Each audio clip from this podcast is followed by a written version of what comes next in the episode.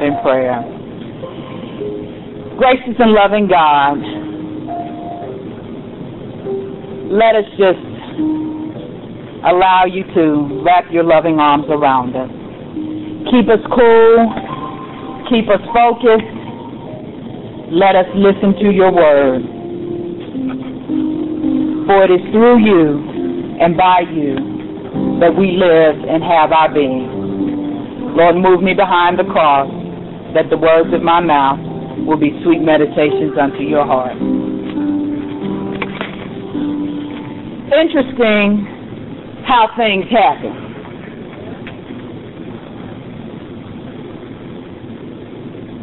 When I began to prepare this sermon, I simply gravitated to the title, Getting Across the Water. The story in the book of Mark is a story of great faith, but it's also a story that shows our human fear. If the sermon had to have a second title, it would simply be Faith Trumps Fear. Turn to your neighbor and say, Faith trumps fear.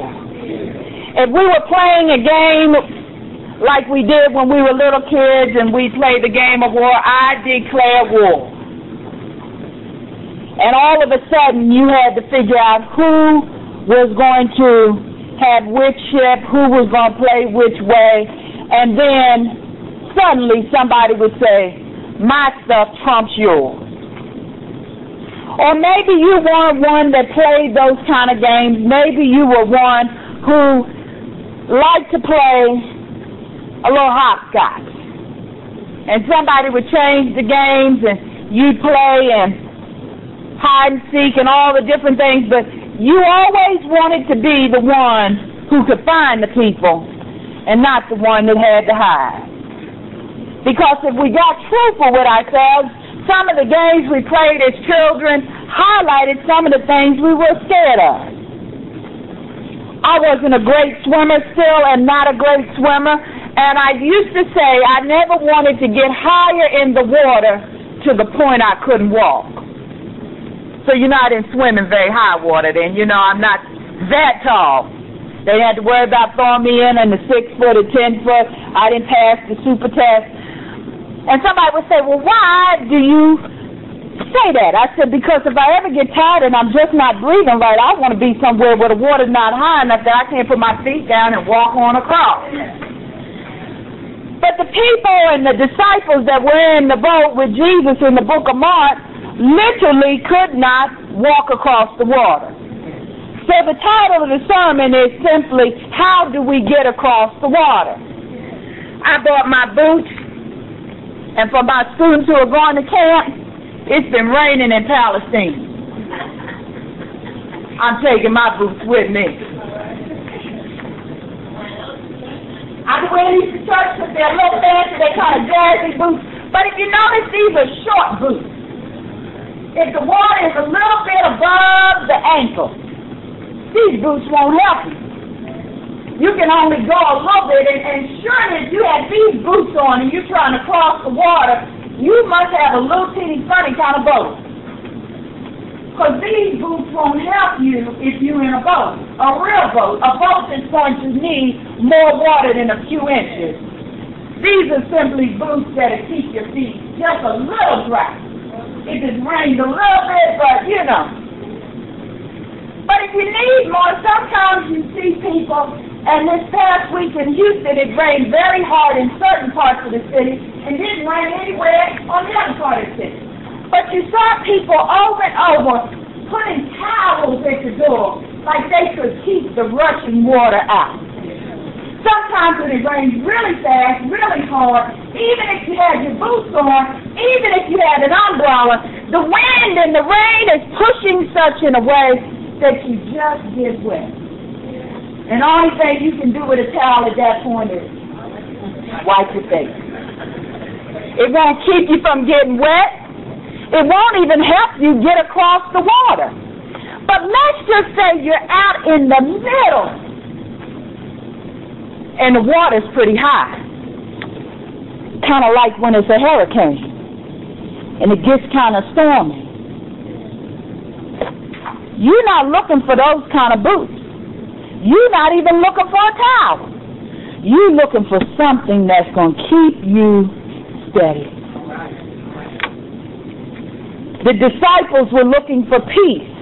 The disciples were looking for the wind to stop howling. The disciples wanted the calm of the sea to return. Who did they have on the ship with them? The one that could calm the seas, the one that could set things apart, the one that could take away all the fears, the one that could give us the peace that surpasses all understanding. So I say to you this morning, the simple message in this is, regardless of what's going on, faith trumps fear.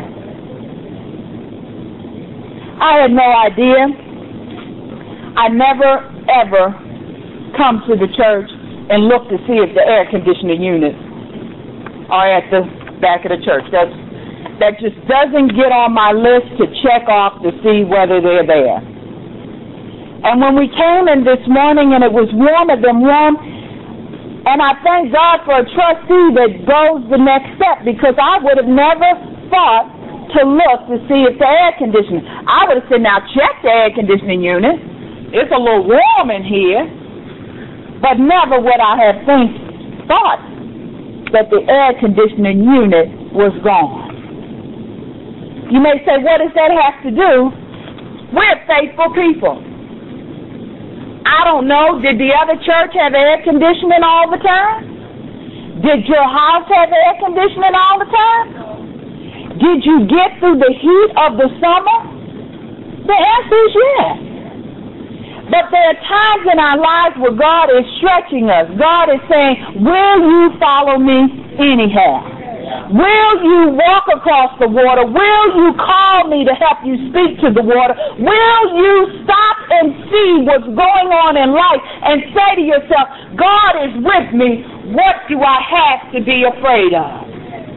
For you see, if the truth be told, all of us are afraid of something. I don't want to get out in the middle of the water, don't have a life jacket on, and suddenly the water gets rough. I'm not picking on Jackie, but I don't want to be at a boating camp and let the thing tilt over, right? Because I'd be a terrible sister out there in the middle. I'm glad that she survived and came back, but I'd still be out there with the ducks and the birds, and still be trying to say, when is Pastor King ever coming up out the water? I'd be floundering. I know my limitations because I can't and get comfortable and put my hands around that.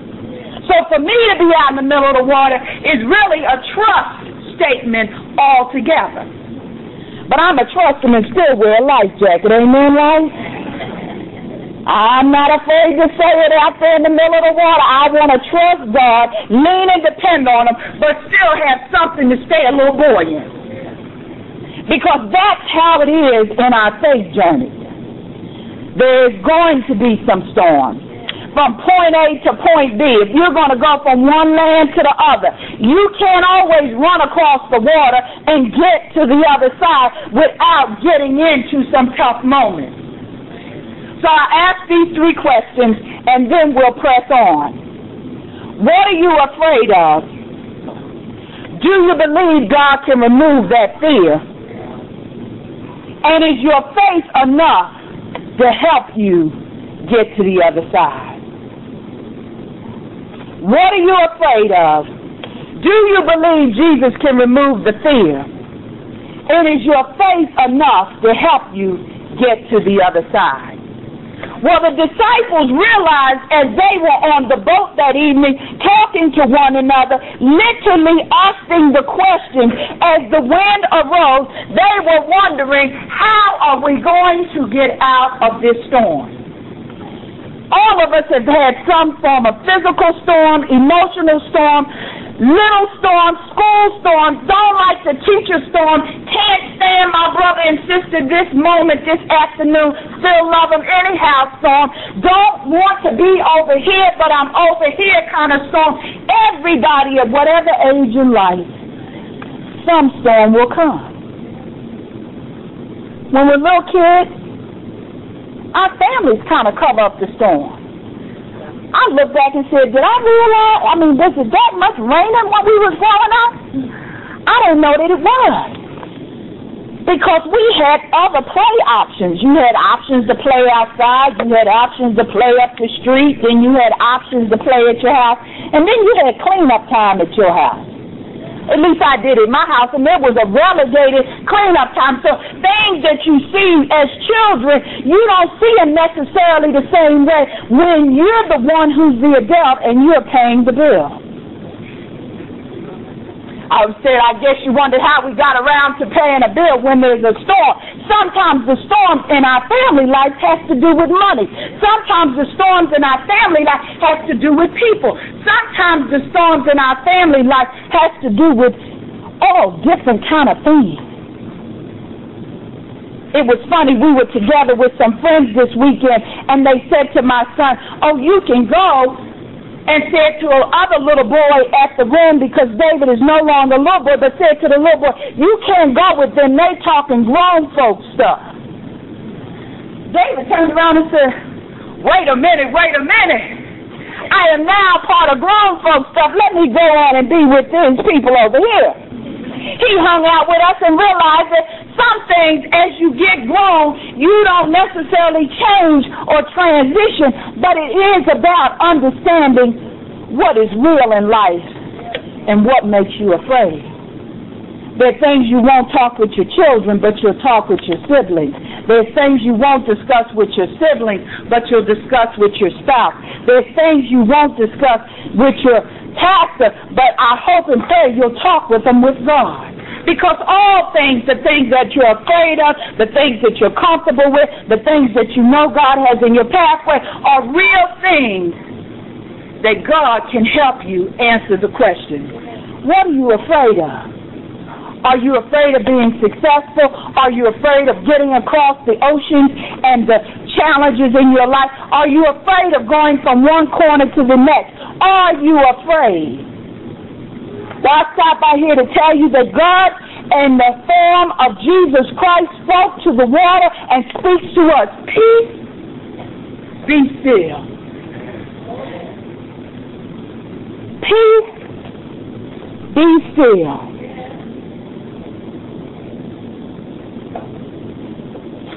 Think about the quietness in our life. If we're comfortable in saying that I won't be afraid anymore, we get even more comfortable listening to God. So the next thing that I'll share with you as we close this up, when you answer those three questions, God will tell you some things you need to do. In the quietness, He will show that He is God. He will speak to you in the quietest nature in your heart and allow you to be a change agent. Allow the righteousness of His Spirit to come alive. Allow your frustrations to go away. No, the problem may not disappear right away. The bill still needs to be paid. The child meal still needs to be helped going through summer school. The room still needs to be cleaned. The boat still needs to get a hole fixed. You say, I didn't have a boat. We all have a boat. It's not a physical boat. Some of it is emotional boat. Because when we're on the sea of turmoil, we're sitting in a boat hoping that Jesus will calm the storm, take away the wind and the rain, rise up the sunshine yet one more time again, and make everything peaceful. Peace be still. Peace be still peace be still. At the end of the day, at the beginning of the morning, in the traffic on the freeway, when you're trying to enroll your child in school, you're changing jobs, moving through other things, having to even find yourself so you're not coming and going because you've talked to just that many people to get your house fixed and you're still getting work done in progress. God still speaks to storms. He still eradicates our fears. He still moves us forward, and He still loves us so. Are you willing to acknowledge unto God that you want the fear to be removed? Are you willing to ask God, what must I do to be saved and have my faith strengthened so I don't have to live in fear? And finally, sometimes it's tough to start all over again. But when the faith is, is, is, is elevated and the fear is removed, and God says, Peace be still.